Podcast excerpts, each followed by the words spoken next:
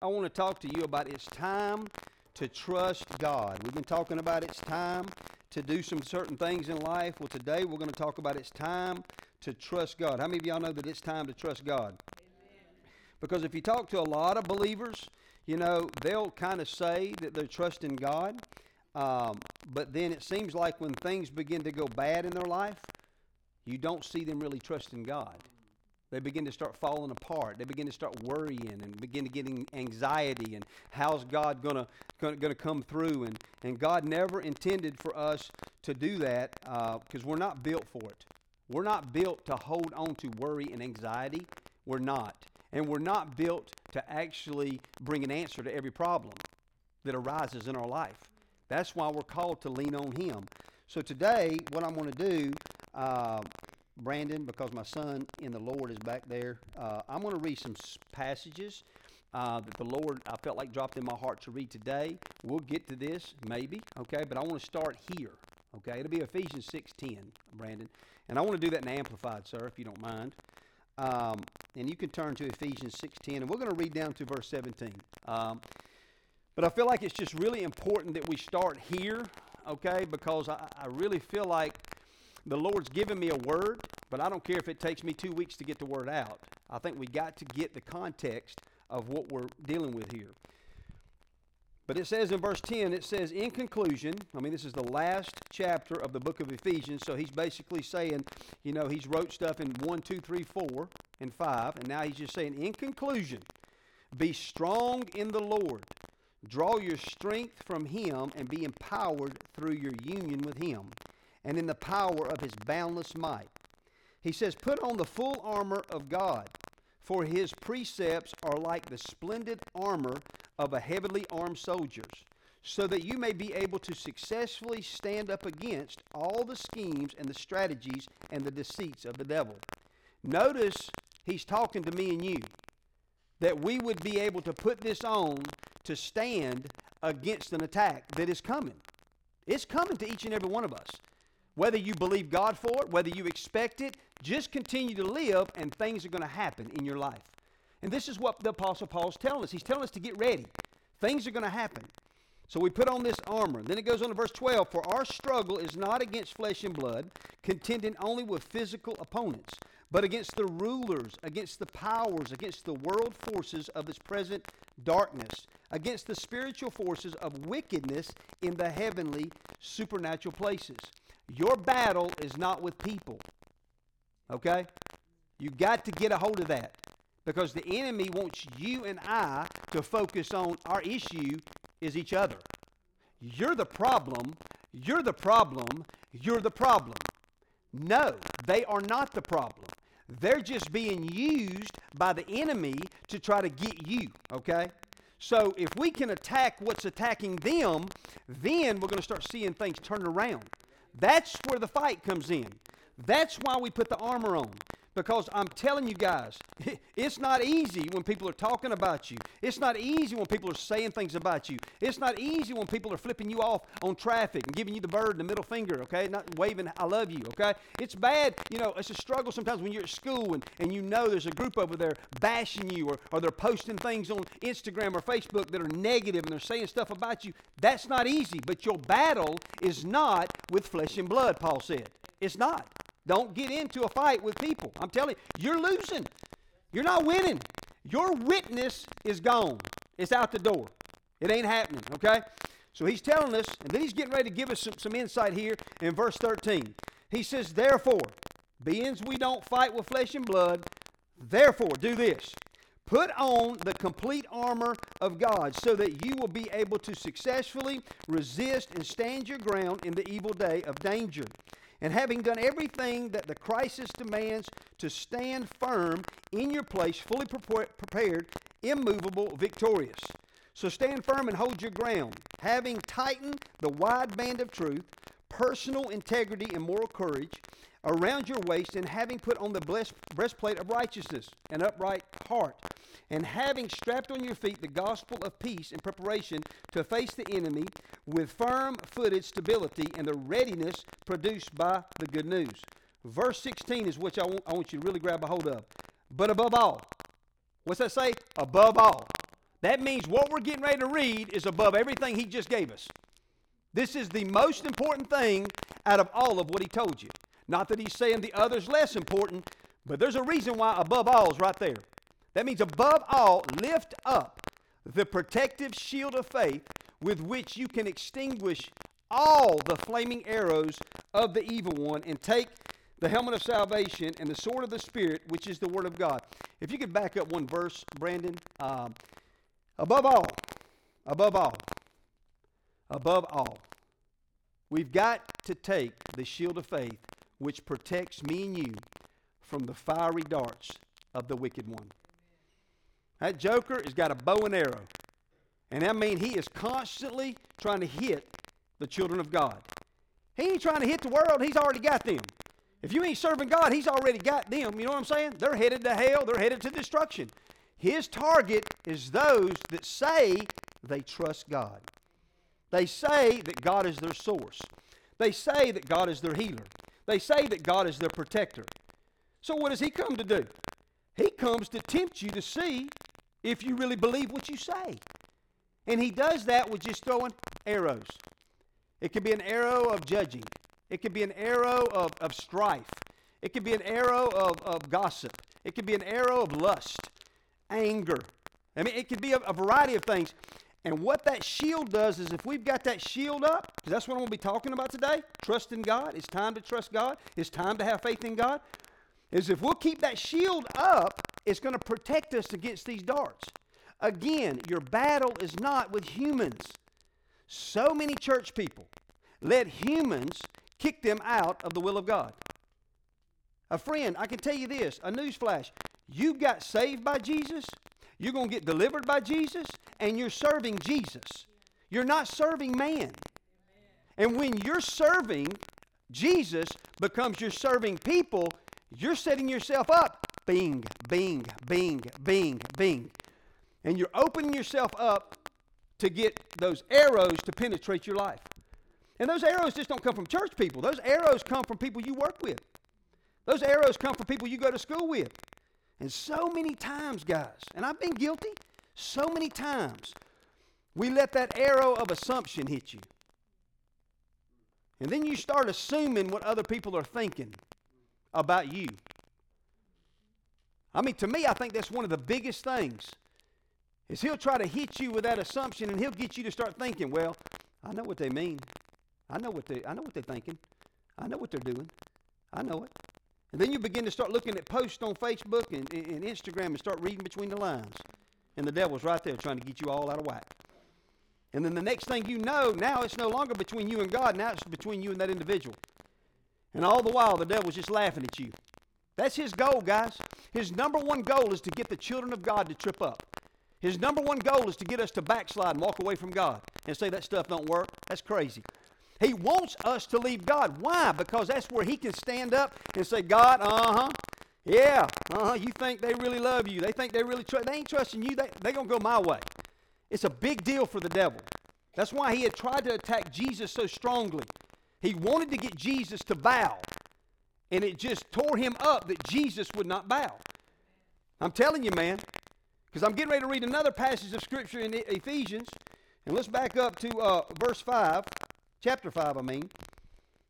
Ephesians chapter five,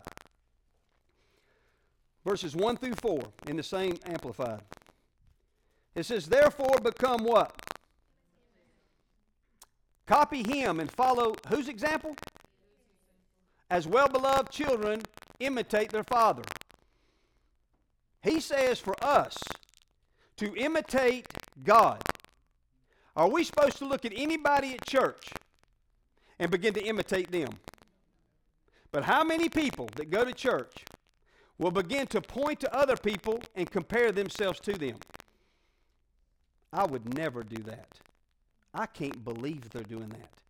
Look at them calling themselves a Christian. I wouldn't do that. At least I'm not doing that. I'm just telling you guys, this is powerful if you'll get it. We are to imitate God. Is God moved by any storm or any trouble in life? We see that in the person of Jesus Christ. Did he not get tempted with storms and trouble and trials? He did. But he continued to walk with his Father. And that's what we're called to do. Now your flesh, your issues, your problems, they will seem so intimidating. It will seem like you have no way out. And that's exactly what the enemy wants. He wants you to feel like you're backed in a corner and you have no way out. But again, if we've got the shield of faith on, which in their day they would have understood that maybe a little bit better than we do, because they didn't really have cannons and missiles and machine guns and all that, okay? Their biggest weapon a lot of times was the arrow, the bow and arrow. So in their day, their picture would have been the Roman, you know, army. They would usually, they would get together in a big huddle, and they would have these shields that would go all around the group, meaning that as the enemy was shooting their arrows, they were protected all around. It was hitting that shield. That's why Paul's using this example, that that shield of faith covers us. Because if we're trusting God, we can't go under, no matter what is going on. And I'm going to talk today about why some people go under, okay? And hopefully you can make some corrections, because I'm going to tell you something. If you're waiting for the stars to align and the atmosphere to get all in alignment for you to be able to go to the other side, I can promise you it ain't going to happen. That would be walking by sight. You would be looking at everything with your physical eyes. I like what one preacher said, man. I loved it when he said this. He said, you know, you know what vision is? You know, what, when you think about having a vision for what God wants to do in your life, he said vision is when you look at the back of your eyelids. That means when you close your eyes, you begin to see what God sees. But when you open them, that sight, you begin to look at what you see. God's not calling us to look at what we see. The Bible's very clear in First Corinthians that what we see, it can change in the twinkling of an eye. And we know that, but sometimes we don't operate in that. Friend, my job as a pastor of this church is not to get more people in the door. My job as a pastor is to get you to be victorious out there. That's what I want to do. I want you to be able to defeat the one that's trying to take you out. That's why I'm so passionate about this stuff. I've been attacked like you've been attacked. I've had to stand on the Word of God like you've had to stand on the Word of God. But if we don't know how to stand when the enemy comes, he's going to eat your lunch. He's going to take you out. He's going to cause things to go bad in your life. Let's go on to verse two. And it says, and walk continually in love, that is, value one another.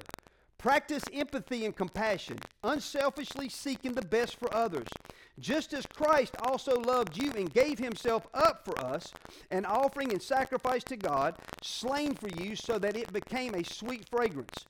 But sexual immorality and all mortal impurity, indecent, offensive behavior, or greed must not even be hinted at among you, as is proper among saints.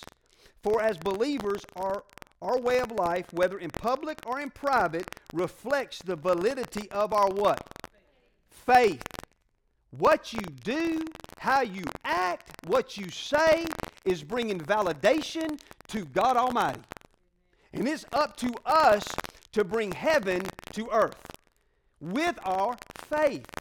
And man, look, if, a, if, a, if somebody that's not serving Christ sees you doing the same things they're doing, but yet you're trying to tell them to come to church and to receive Jesus, he'll change your life, but there is no legitimate change in your own life, they are not going to come. That's why sometimes your family and friends are some of the hardest ones to, to actually win over, is because it takes time. They're watching your lifestyle. And by your fruits, they will know you, whether that's good fruit or bad fruit. Because the way you live and the way I live is either drawing people closer to God or it's pushing them further away. And that's not our call. We're to stay strong in the Lord and in the power of His might. And keep the shield of faith on. Stay in the armor of God. Protect ourselves against the, the evil one and his tricks and his deception. This is, it's a battle on. And that's why it just breaks my heart when I see stuff like this. I see so many Christians that are, are living for God. That are, that are trying to make a difference and trying to change, and they're just, they're just getting their brains beat in. They're going backwards, not forwards. I mean, guys, we're not called to be slaves to debt. We're not. God's people are called to be servants of the Most High God, not servants to the lender. That's oppression. That's not good. Like I've said a few weeks ago, man, most of us in this room, if we miss three or four paychecks, it's done. We're looking for another place to live. And who got you, who got ourselves in that position? We did. And all I'm saying is it's time for us to turn it around in twenty twenty and begin to go the way of God, not the way of the world. The world says, get it now and pay for it later. God says, hey, why don't you wait a while and I'll get it to you. Amen. Amen? Just wait on God. But I mean, I just, I can't say it strong enough. This is the year that we begin to turn things around because I really believe God's about to move in a way that we've never seen. And if we don't prepare ourselves for this, guys, I'm telling you, it's going to walk right by us. It's going to run right by you. I mean, obviously, you guys know, okay, if you watch the news at all, okay, or Facebook, I mean, don't even just watch something, you can see the turmoil building in our own country. You see the hatred, the animosity. You see it, even with our own two branches of government. We got the House of Representatives, Democrat and Republicans. I believe if they could bring a gun into that, you know, congressional place, they would probably shoot each other. That's how much hatred is building. I mean, what once used to be, yes, we had two branches of government. We had the House of Representatives. We had Democrat and Republicans. We had the Congress. I mean, it was something to behold. It was something that the world looked at and said, wow, they're working together. They're taking their indifferences and they're, they're putting something together that works. But now, if I'm across the waters and I'm looking at this country, I'm praying for the, praying for the United States. They are a wreck. And it just seeps down to the people. I mean, it, the evil is just mounting. Somebody has to be willing to stand up and let them see something that they're not seeing. And that's where we come in. They see us trusting God when all hell breaks loose in our life. He sees us trusting God when our kids ain't serving God. He sees us trusting God when everything in our life is saying, why are you trusting Him? Your wife has cancer. Why are you trusting God? Why don't He heal you? Why don't He touch you? Hey, listen, bro, take a seat. He just stand around for a little while. You're going to see some things. But that's where we got to have a heart that's connected to God. Let me finish, finish this and I'll get started here. Hallelujah. And it says, verse four, let there be no filthiness and silly talk or coarse, obscene, or vulgar joking, because such things are not appropriate for believers. But instead, speak of your thankfulness to God. Speak of your thankfulness to God. I mean, the greatest form of faith is you're thanking God when everything's looking bad.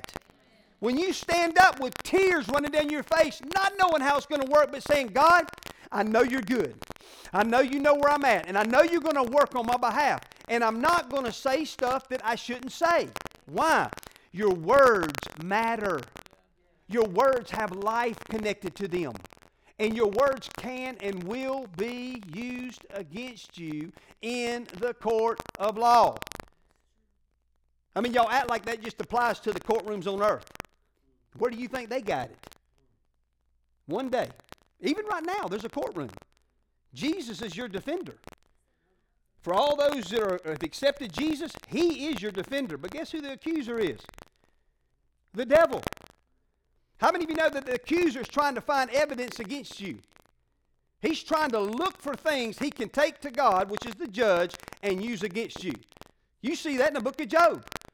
That which Job feared came upon him. But before that, The, it talks about the, the devil was conversing with God and said, what about Job? Why don't you let me go after Job? You got a hedge around him. You ain't going to let nothing happen to him, yada, yada. He said, I ain't got no hedge. You can go down there and talk to him all you want. He ain't going to leave me. So I guess the devil finally said, well, I'll go down there and bother him. Because he's an idiot, man. He is an idiot, okay? So he goes down there and he starts giving Job a hard time. Starts putting pressure on Job. Job couldn't quite wrap his mind around it. But the reason why there was access to his kids is because Job had fear in his heart. That fear opened up a door for the enemy to come in and steal what belonged to Job. That's the lesson from Job. Just understand there's an enemy trying to get what you have. I'm telling you guys, this is so real. You've got to get a hold of this. That your fight is not against people. Your fight is against the one who's trying to take you out. And just like God needs people to cause his will to come to pass, the devil needs people to get his will to come to pass. They both have a will. It's just his ain't that good. The devil's is out to destroy us. But today I'm hoping that through this message, for as long as we can get through it, is it will empower you guys to understand that this faith, to me, the word faith is one of the single most important things that we could ever get in the body of Christ. You don't get saved without faith. You don't. We're saved by grace through faith. Faith is a foundational word that we all have got to grow in. I mean, you know it to be true when you when you want to get in shape and you want to, you know, work these muscles and all. I mean, you just don't walk in the gym and just go, okay, I signed up. I just paid seven hundred dollars. We're good.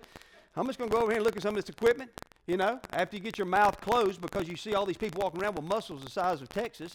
You know what I'm saying? Women over here, you know, just, you know, perfect body. You got the men over there that look like, you know, I mean, statues. They're so big. And once you push past all that, guess what? You're going to have to finally hit that equipment. And you're going to have to work that muscle. You're going to have to work it over and over again. And you ain't going to like it. I can tell you that right now. Because as soon as you leave there, every fast food chain on your way home will have a glowing neon sign on it. Saying, we miss you. Please stop by. We need to see you. We hadn't seen you in a little while. That working out's not for you. Are you kidding me? That's of the devil. Come fellowship with me. Eat my food. But you got to push past something to get a body like what they have in there. Well, just like in the natural, you got to work some muscles in the kingdom of God. You got to you got to work that muscle of faith. We got to work it. We got to keep believing God. We got to keep asking the Holy Spirit to teach us and show us. We got to keep working this muscle.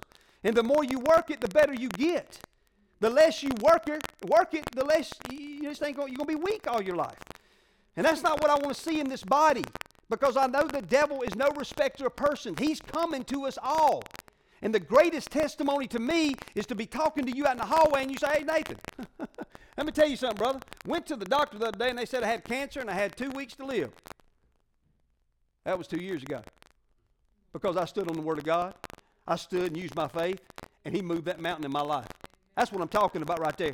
Instead of when something bad goes wrong, oh, I got to call Pastor. Oh, my God, get your phone. We got to call Pastor. Man, this thing's going crazy. I'm not opposed to that. And we as people of faith need to rally around those and lift them up. That's what we're called. That's why we come to church. That's why we have a church family. When you're struggling, and I'm telling you something, when you're struggling, it is hard sometimes to see the answer.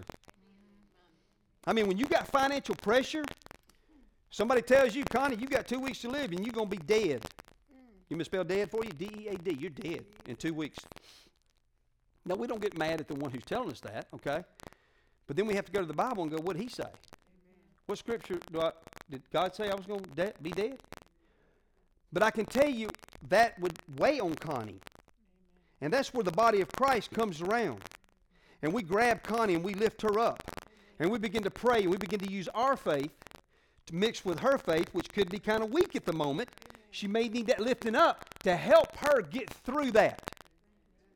That's why everybody in this room, when somebody asks you to pray for them, that means you pray for them in faith. Amen. And you ask them, what do you want me to pray about? Oh, just an unknown prayer request. Huh? Uh-uh. No. I'm not going to pray for you unless you trust me enough to let me know what's going on. Because if you won't tell me what's going on, you don't trust me. That means if somebody won't share with you what they need prayer for, then you might not be the person that needs to pray with them. I need to know specifically what you're praying for. That way I, because my faith is precious. I just don't give my faith away. I'm just not going to stand with somebody just to say I'm praying for them. Uh-uh-uh. No, it's too important to me, and it's too important to you. That's why when you're going through something, you just don't need to tell just anybody what you're going through and say, pray for me. You don't need to get on social media and say, pray for me. Uh-uh. No. Because I'm telling you, there's so many people out there that will read that text. And they'll say, yeah, I'm praying for you. Did you hear about this? My God, they're going through all this kind of stuff. What'd they do wrong? Did they mess up somewhere?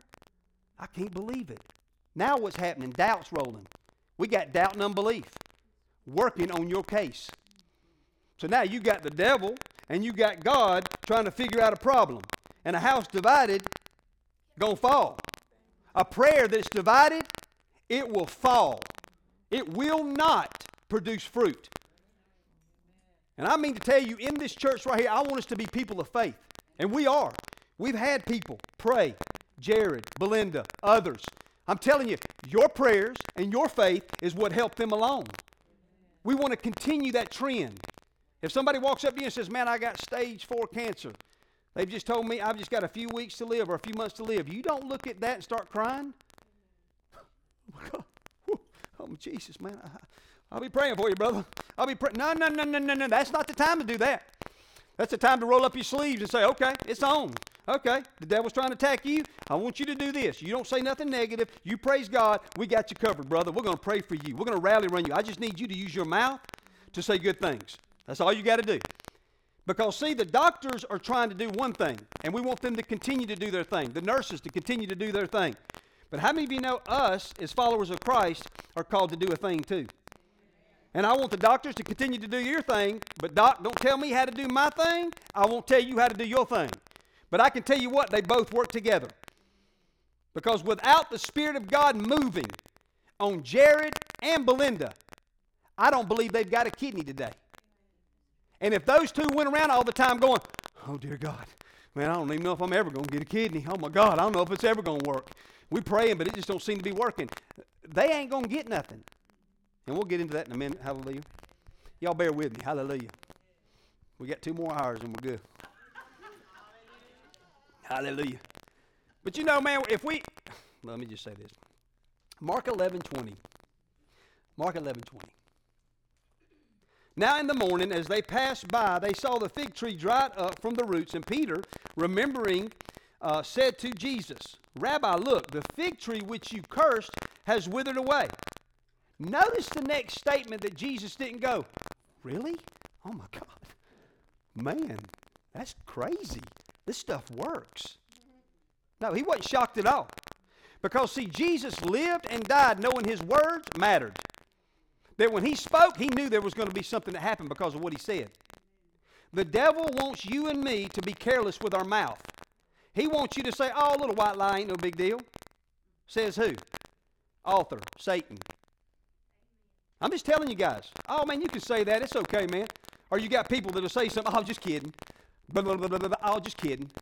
Blah, blah, blah, blah. Oh, I'm just, I'm just playing around, man. No big deal. I'm just playing around. I'm just kidding. And then when it comes to you needing to say the right thing, you won't even believe what you're saying because you've been kidding all the time. So you might be thinking, well, I might be still kidding. I don't know. But this is what Jesus said. He answered and said to them, have faith in God. Have faith in God. Now, that sounds easy. Well, that was Jesus, Nathan. I mean, you know, I mean, come on. He was the Son of God. What are you talking about? Uh, friend, in Philippians chapter two, it tells us that Jesus laid down his authority. He laid down his rulership to come as a man just like us. That's why you never hear Jesus from the age twelve to thirty. What's Jesus doing? What we need to be doing. Renewing our mind. Getting filled up with God. Because Jesus knew that there was a battle on the way. There was trouble on the horizon. And he knew that he needed to get himself in the best condition spiritually to go against that and to succeed. That's our example. That's who we imitate. If it was just as important for Jesus to do it, why do we live a carefree, oh man, you know, whatever will be, will be Christian life? Like we feel like we've done God a favor for just coming to church for an hour or two. And if you go longer than that, they may not come back. But yet we'll sit and listen to all kinds of other stuff for hours. Whenever we're in here trying to get built up and ready for a battle out there. It's real, man. And you need to know how to win. So Jesus says, have faith in God. Jesus is telling his disciples to trust in God for everything. So how many things do we trust God for? Everything. Everything. That sounds good coming out of your mouth. It does. And it's so easy to say, hey, brother, just trust God. Hey, brother, sister, just trust God. I know you're going through a hard time right now. Just trust God. That's easy to say. But that brother or sister may need a little bit more than you just saying that. That brother or sister may need you to say, hey, what you going through? Talk to me. Mm-hmm, mm-hmm, okay, yeah. Oh, so you, you don't have, oh, low on groceries? Okay, all right, okay. You need this, you need that. Okay, well, I got you, sister. I got you. Let's go to the store. We're going to get some groceries right now. We're going to take care of that. And then we're going to, we're going to, I'm going to rally with you. I'm going to believe God with you, and we're going to get through this. Amen. That's called you laying your life down for another. Amen. And I'm going to tell you something. We're going to fight for that this year. Like this, this Wednesday night, we're having a dinner slash Bible study at my house. And I want everybody, there it is right there, there, everybody, leave it up there for a little while. I want you to take a picture of it. I want you to write those numbers. You need to have mine and Belinda's number. You need to have that. You want somebody to cheer you on? Call me. I'll cheer you. Call Belinda. We're your best cheerleader. I promise you. And there's other people that get other numbers from other people. We're a family, okay? You need to have people you can call. But there it is right there, the address, six thirty to eight thirty. I just put eight thirty because, you know, you got to have an end time for some people. But, you know, we don't care if we're there to ten thirty. Everybody bring a dish of your favorite food. I don't care if you stop by and buy the dish on the way. I don't care. Get to the house. Let's have fellowship. Well, Nathan, you know what, man? I don't know if I can make it. You know, I might be there about seven thirty. I might be there at eight. Okay, come on. Amen. It's time to start spending time together, people. Because I can tell you, if we don't get out of our comfort state of mind, we ain't never going to get free. I mean, last week we had Bible study. I was in Alpharetta at five o'clock. It took me almost two hours to get home. Okay? And Nairobi and Cody, they got there at four, which I love. They were there early. So guess what I didn't have time to do? To take a shower. But it was the best night of the week. I had such a great time with everybody. We engaged in great conversation. I sat there with my work clothes on doing Bible study. Why? I love you. I hope you love me. And together we're one big happy family. Amen? We got, we need each other, guys. We've got to laugh together. We've got to do life together. The problem is, is we let such a gap come between all of us that when we do come together, sometimes we're half aggravated at each other. Oh, my God, I wish you'd straighten up. I wish you'd start doing this and that and this and that. Listen, that's easy to do. We all got issues. We all need to work on some stuff, but let's get together.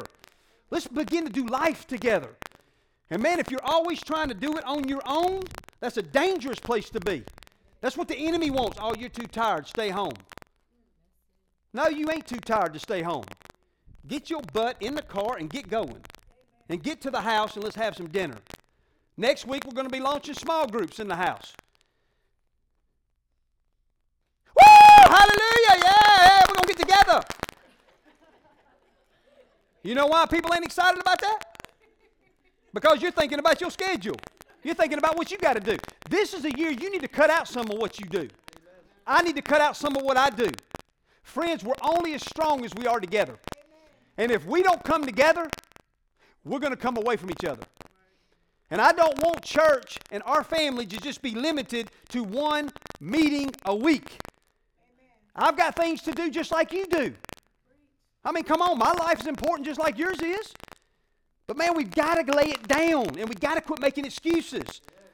Man, everybody in this room, when you get home at night or in the morning, you're tired. You worked hard. You want to go to bed. But guess what? The bed will still be there. And back when you used to party and hang out with your friends, you weren't looking at no clock. Uh-uh. Come on.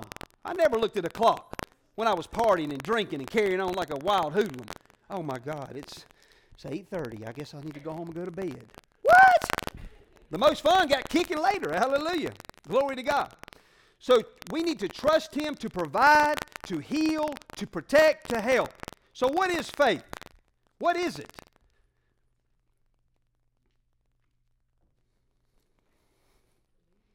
You want to Google it real quick? Yep. That's good. Hebrews eleven one says this, now faith is the substance of things hoped for, the evidence of things not seen. Faith, I looked it up in, in the Webster Dictionary, it says belief and trust in and loyalty to God. A firm belief in something for which there is no proof, complete trust. Friend, do you believe that if God said He would do something for you, that He's just kidding? Do you believe that if you had a need and you asked God to meet that need and it was according to His will, that he would say no? I've heard, I've heard, and, I, and I, I'm not going to go into detail, but I heard, okay, a preacher say something ten years ago. I'm, that was that was a lie. I'm sorry. I just don't want you to be thinking of, of where it came from or something like that. But I heard a preacher, and this is a well-known preacher that preaches to thousands of people before the people. He said he asked God to heal him, and God said no. God said no. And some of y'all, that stabbed a little harder than others, because in the in the in the world of will God heal or not, we we, we have a lot of different opinions. But we have a Bible. Amen. Not full of opinions, full of facts. Amen. And I want to boldly declare that if you ever go to God and ask Him to heal you, it's yes and amen. Amen. It's never no. Never. And see, that's why you need to get in the Bible. You need to find out. There's over seven thousand promises in this book right here. And they're all written down for your benefit. Well, Nathan, man, I know somebody that was believing and trusting God and they died. Okay. All right. Well, let me just say this. If I'm trusting God and I die, whoopie-doo, I'm going to heaven. Like it's a bad day. It's a good day. So, I mean, you're going to win either way. Okay? All I'm saying is, is you hear that, and then what do you do? You begin to take your attention off of this and being an imitator of God. Now we start turning to the opinions of man and the ide- ideology of a man or a woman and the experience of a man and a woman. Okay? We don't base what we believe off another person's experience. We're not called to live by another person's experience. We're called to live by faith, trusting God. The Bible says, work out your own salvation with fear and trembling. You need to own your life. This is me. I'm believing God for things in my life, not based on what I see or what I don't see. I'm believing things for God because of God. He said it. And if He said it, will He not do it? Period. Okay? He don't never say no with things that are in His, his Word. And you'll never find anybody that ever came to Jesus and said, will you heal me? Uh, no. It's not in there. It's never in there. So again, we've got to start changing some of our mindsets. Get our eyes off of people's experience. Remember this about people, okay? We have flaws. We're not perfect. We can miss it. We can mess up, okay? That should never cause us to waver from the Word of God. Amen. Remember the Word of God, not the experience of others. So why is faith so important? Hebrews eleven six, in the same chapter, it says, but without faith it is impossible to please Him. For he who comes to God must believe that He is, and that He is a rewarder of those who diligently seek Him. Could diligently seek Him have something to do with the outcome of where you're at? Now, I may say this again, but it's worth, it's, it, it's good to, to repeat.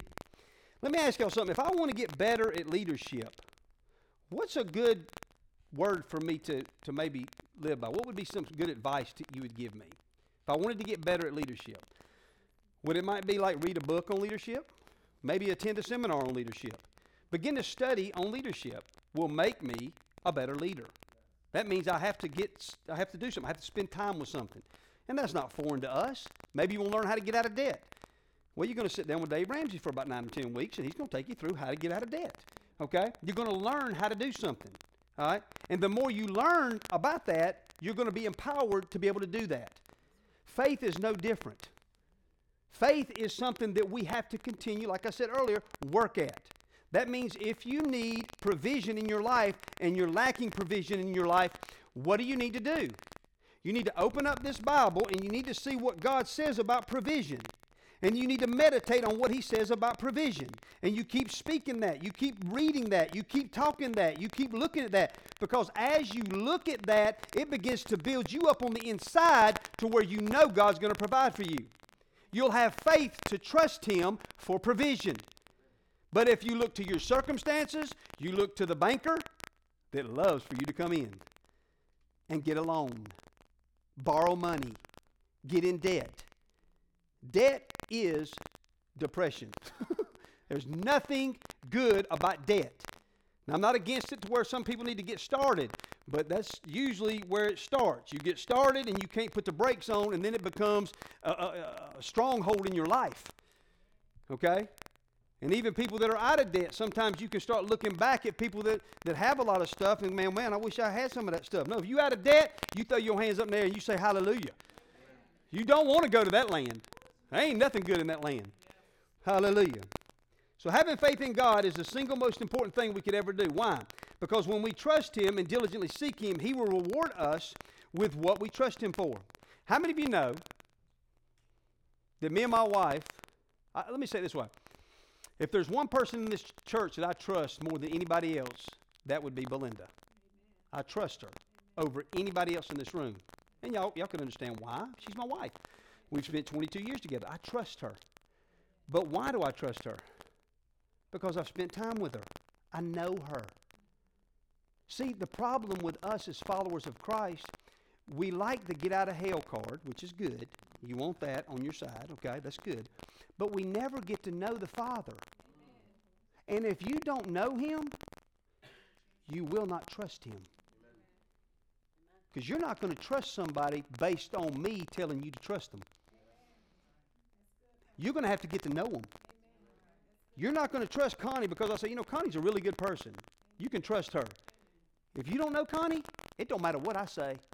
You may trust her a little bit, but you're going to investigate. You see what I'm saying? You're not going to just tell her whatever because you don't know. There's some people in the body of Christ, I wouldn't even tell them anything. But I know they love God. If they died, they went to heaven. But I'm just going to tell you right now, guys, you trust who you spend time with. And if you want things in your life to turn around, begin to ask yourself, who are you spending the most time with? Who are you fellowshipping with the most? Friends, some of y'all need a turnaround. Some of y'all need a move for God to move in your life. And I'm telling you, you've got to spend time with the one who can move the mountain. And His name is Jesus, the only one that can move your mountain. Period. End of conversation. Exclamation point. A hundred thousand times. He's your answer to every issue in life. The enemy's trying to get us to walk in fear and doubt so that he can take away what God wants to give us.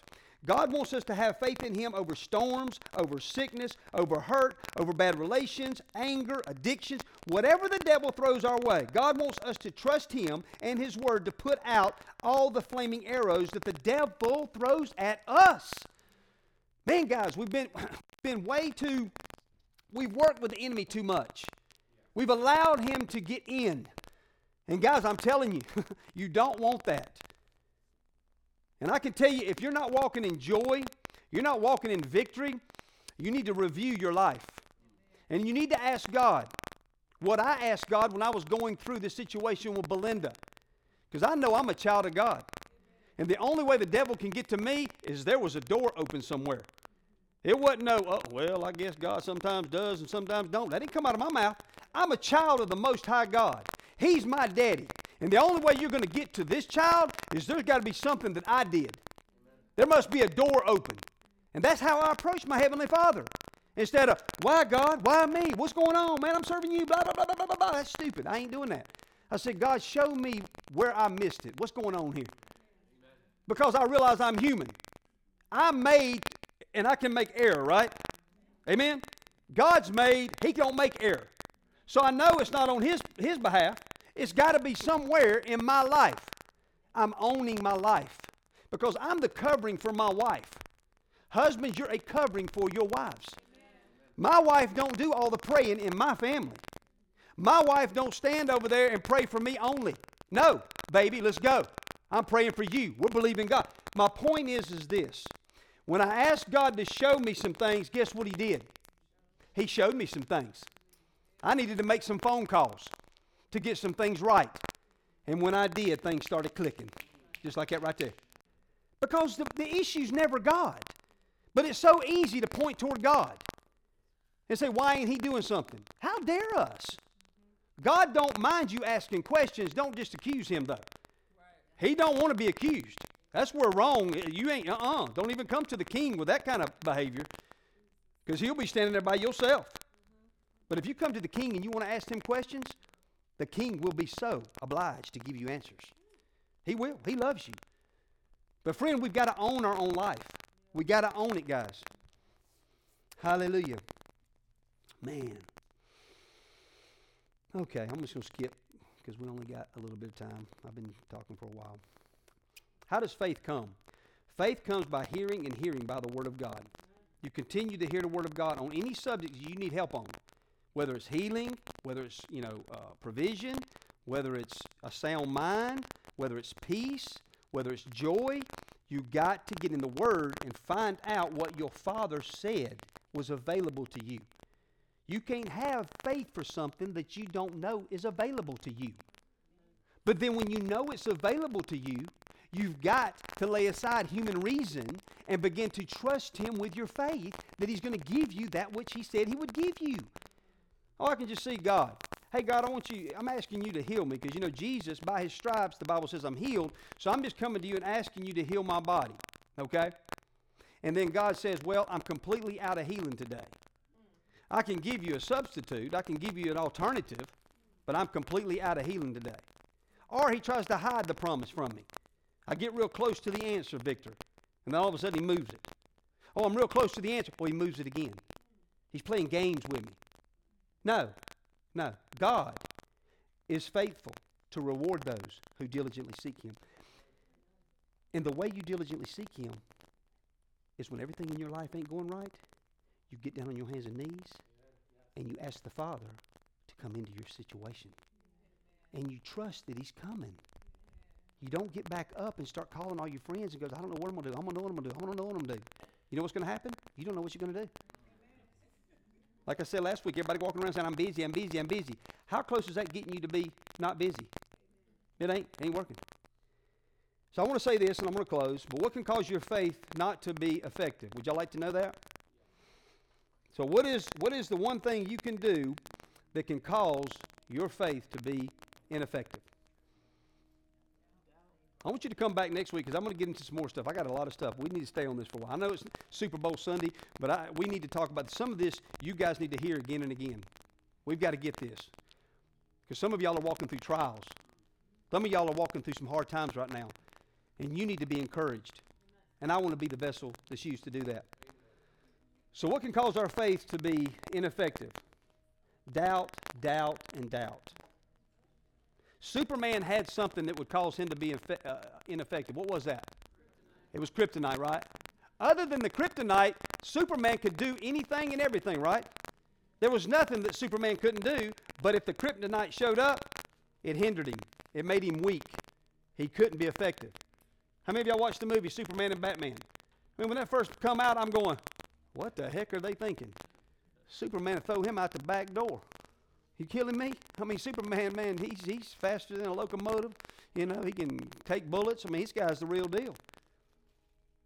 But when the kryptonite came in the picture, Batman was able to hold him down. Batman was able to defeat him. Your kryptonite and my kryptonite is your unbelief and your doubt. This is the way James put it as we close today. James one, verses two through eight. It says, my brethren, that would be you and me, count it all joy when you fall into various trials. Do we do that? Do we do that when trials come our way, we have an opportunity to count it all joy? Why should we count it all joy? Because we know God's going to get us out of it. We know God's going to show us a way out. The only reason you wouldn't count it all joy is you think you're going to have to stay there the rest of your life. You're His son. You're His daughter. You don't have to stay in that. He will set you free just like He did the children of Israel, just like Israel, Israel, uh, uh, Daniel. He, he escaped him out of the lion's den, just like Shadrach, Meshach, and Abednego in the fiery furnace. What did God do when they didn't bow? They didn't unbelieve. They believed in their God. They came out. And it's the same thing with you and me. James goes on to say, knowing that the testing of your faith produces what? Patience. So let patience have its perfect work, that you may be perfect and complete, lacking nothing. If any of you lack wisdom, let him ask of God. Not read the latest, greatest book on wisdom. Ask God for it, who gives to all liberally and without reproach, and it will be given to him. Now listen to this last part right here. But let him ask in faith with no doubting. For he who doubts is like a wave of the sea driven and tossed by the wind. For let not that man or woman suppose that, that he will receive or she will receive how much? You ain't going to receive nothing from the Lord. He is a double-minded man, unstable in all his ways. Do you know why people don't receive from God? Because they're double-minded. They're unstable. That means they say one thing on Sunday morning, but then they're talking something else all the way through the week. I'm telling you, your mouth reveals what you believe. Amen. And if you trust God, you ain't going to bat an eye. Mm-hmm. If I ain't got the money to do it, you know what? Guess what? I'm going to trust Him for it. And I'm going to believe He's going to come through. I don't care if they come and kick me out of my house, take my car, take all my money, and I'm standing there with my clothes. I'm not going to say it didn't work. I'm going to say, you know what? God's getting ready to open up something. Something big's about to happen. Because my daddy ain't going to leave me right here. It don't matter how bad it gets. I keep saying, no, my God's going to bring me out of this. I asked Him. He heard me. It's going to happen. Why? Because I trust Him over trusting the situation around me. Some of you guys got your eyes. I'm telling you, y'all are so focused on what's going on in your life. I mean, and God's over in the corner yelling and screaming and hollering. You can't even hear Him for all the noise, all the distraction in your life, all the excuses you're making of why you're in the situation in. Yeah, maybe you did get in debt. Maybe you did sign the paper fifteen times and you shouldn't have. Maybe you're so far in debt you don't know how you're going to get out. Maybe things in your life are always telling you you ain't going to make it. Maybe things in your life are saying, look, you're going under. There's no way out right here. That ain't in the Bible. All you got to do is repent, okay? Repentance is a blessed, blessed word. Repent and turn, and then watch what God does. He ain't leaving none of His kids in a mess if you'll ask Him and you'll repent from your ways and turn to God. No more than you would do that to your kid. If your kid came to you and said, hey, look, I'm sorry. I made a bad move. I shouldn't have did it. What are you going to do? Sorry, dog. You made your bed. You lie in it. I ain't helping you. Uh-uh. There's no good parent that would say that. You'd wrap your arms around them and you would absolutely unload everything you have to get that son or daughter out of that position. Your daddy is way better than any earthly mom and daddy. He will never leave you in that situation. And don't you believe the lies of the enemy that you're going to have to stay that way. Oh, you know, your brother had this sickness. Your daddy had this sickness. Your mama had this sickness. You know, this sickness runs in your family. You know what? You're going to have this sickness. Your mama. I ain't having that sickness. No, I'm a child of the King. You're a child of the King. Let's stand up and take our place. We're not going to let any outside voices, anything pull us off of what God has for us. And you have to be a warrior. That's why Paul used that example in Ephesians. To put on the whole armor of God. Why? You're going to battle. And I can tell you right now, there ain't no good soldier in our military right now, or any other military for that matter, that when they face opposition, they're running. They're on it. It's game on. To death, they're going to stay there. And it's the same thing with you. Fight for what God's give you. Don't let the enemy take what you have. I'm telling you, man, rise up. Get worship in your house. Get the word going on in your house. Man, post scriptures all over your house. We're going over, family. We're going over in Jesus' name. Make the devil mad. Woo! Hallelujah.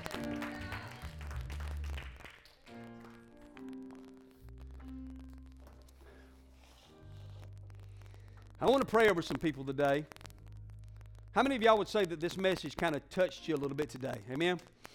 Challenged you a little bit. Guys, I'm here to help you. And I want you to be here to help me.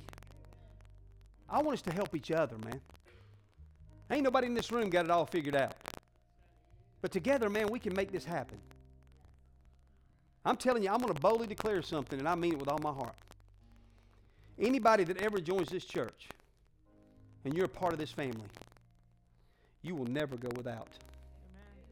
Amen. Never. Amen. Never. I'm telling you, never. Never. You're never going without. You're not. Because we are not going to let it happen. We're just not going to do it. That's why it's so important, important for you to be part of a body. Now, I can't speak for everybody else, but I can speak for this church because I'm the pastor. Our resources are not going to the pastor only. Carrie and Jared are struggling. You guess what? They won't be struggling long. We're about to come get Jared and Carrie, take them to the mountaintop. You know what I'm saying? And we're going to do it with joy. I'm telling you guys, you are not going under in this house, ever. Now, we're going to help others too, but I'm not pastoring them. I'm pastoring y'all. And if we look good, guess what? They're going to come in here. Because when they see you go through something and you had the help of a family, guess what? That's attractive. I know it's one hundred fifty degrees in here, and I know it's hot, guys. Y'all hang in there. I'm sweating like crazy. But that's okay. I want you to know, guys, you have a family that loves you.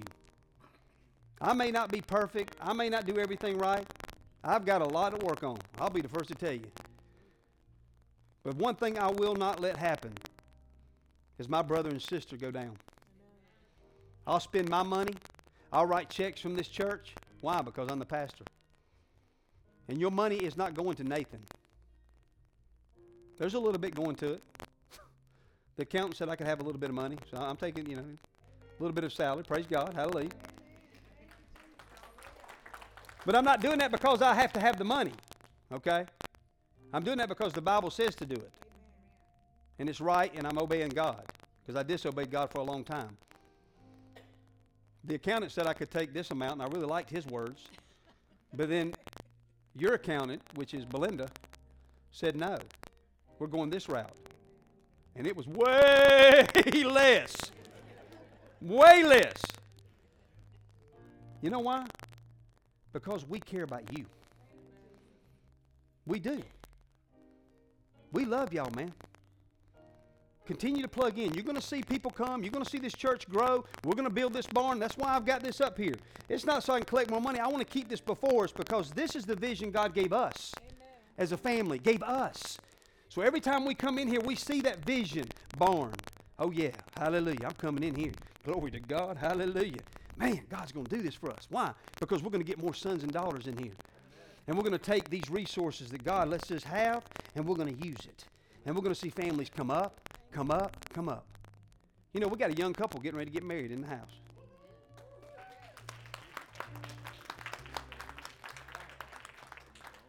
And you know they're going to need some people around them. They're going to need help. And Corey and Brandon, I want to tell both of y'all, you will never, ever lack for help in this house. We're here with you, man. We got you. Y'all are going to make it. Y'all are going to be successful. And they're going to do great things. How many know we got babies coming out in the house? Baby bump, baby bump, baby bump, baby bump. Hallelujah. We got a baby shower today for Aubrey, four o'clock. They'll never do without. That baby's coming into a family that loves them. But you know what the enemy tries to do to the family? He tries to do this right here. Come on, get out of there. Get out of there. Get out of there. Get out of there. Come on, you get out of here. Come on, get out of here. Get out of here. Get out of here. You know what, man? There's people don't love you, man. Come on, get out of here. Get out of here. Get out of here. He tries to pull us out of the family of God. And friend, I'm going to tell you something. Unless God shows up at your house in an audible voice and say, Connie, I'm calling you to leave. I want to promise you, stay put. Amen. Stay put. God has you here for a reason. And God's going to bless you.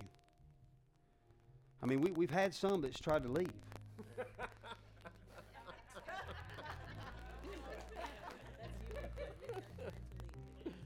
But you know what? It wasn't wrong that they left. They went and they did some things for the kingdom. Amen. Amen. But I'm going to tell you what. They're back now. Ready to spend and be spent. I'm telling you, we're going to unload. There's something cooking here, guys, or we would not be under such an attack sometimes. Wherever there's the greatest attack, understand that that could be where the greatest blessing is. Come on, man, I'm telling you guys. And I'm not talking about me, I'm talking about we. We, guys. It's us. The devil don't want that barn to be built. He don't want us to grow. He don't want our influence to grow. He don't want our students on fire for God. He don't want our young people on fire for God. He don't want this to happen. So he's trying his best to hack He's got that axe out. He's trying to cut it down. And we're not going to let it happen. We're just not going to let it happen. Amen. Amen? Thank y'all so much. I know I've talked way too long, but you know, guys, I love y'all. And I don't get to see y'all but once a week. Thank you, Connie. It's always good to have one friend anyway, no? No, I know you love me and Belinda. Probably Belinda more than me, but, you know, it's okay.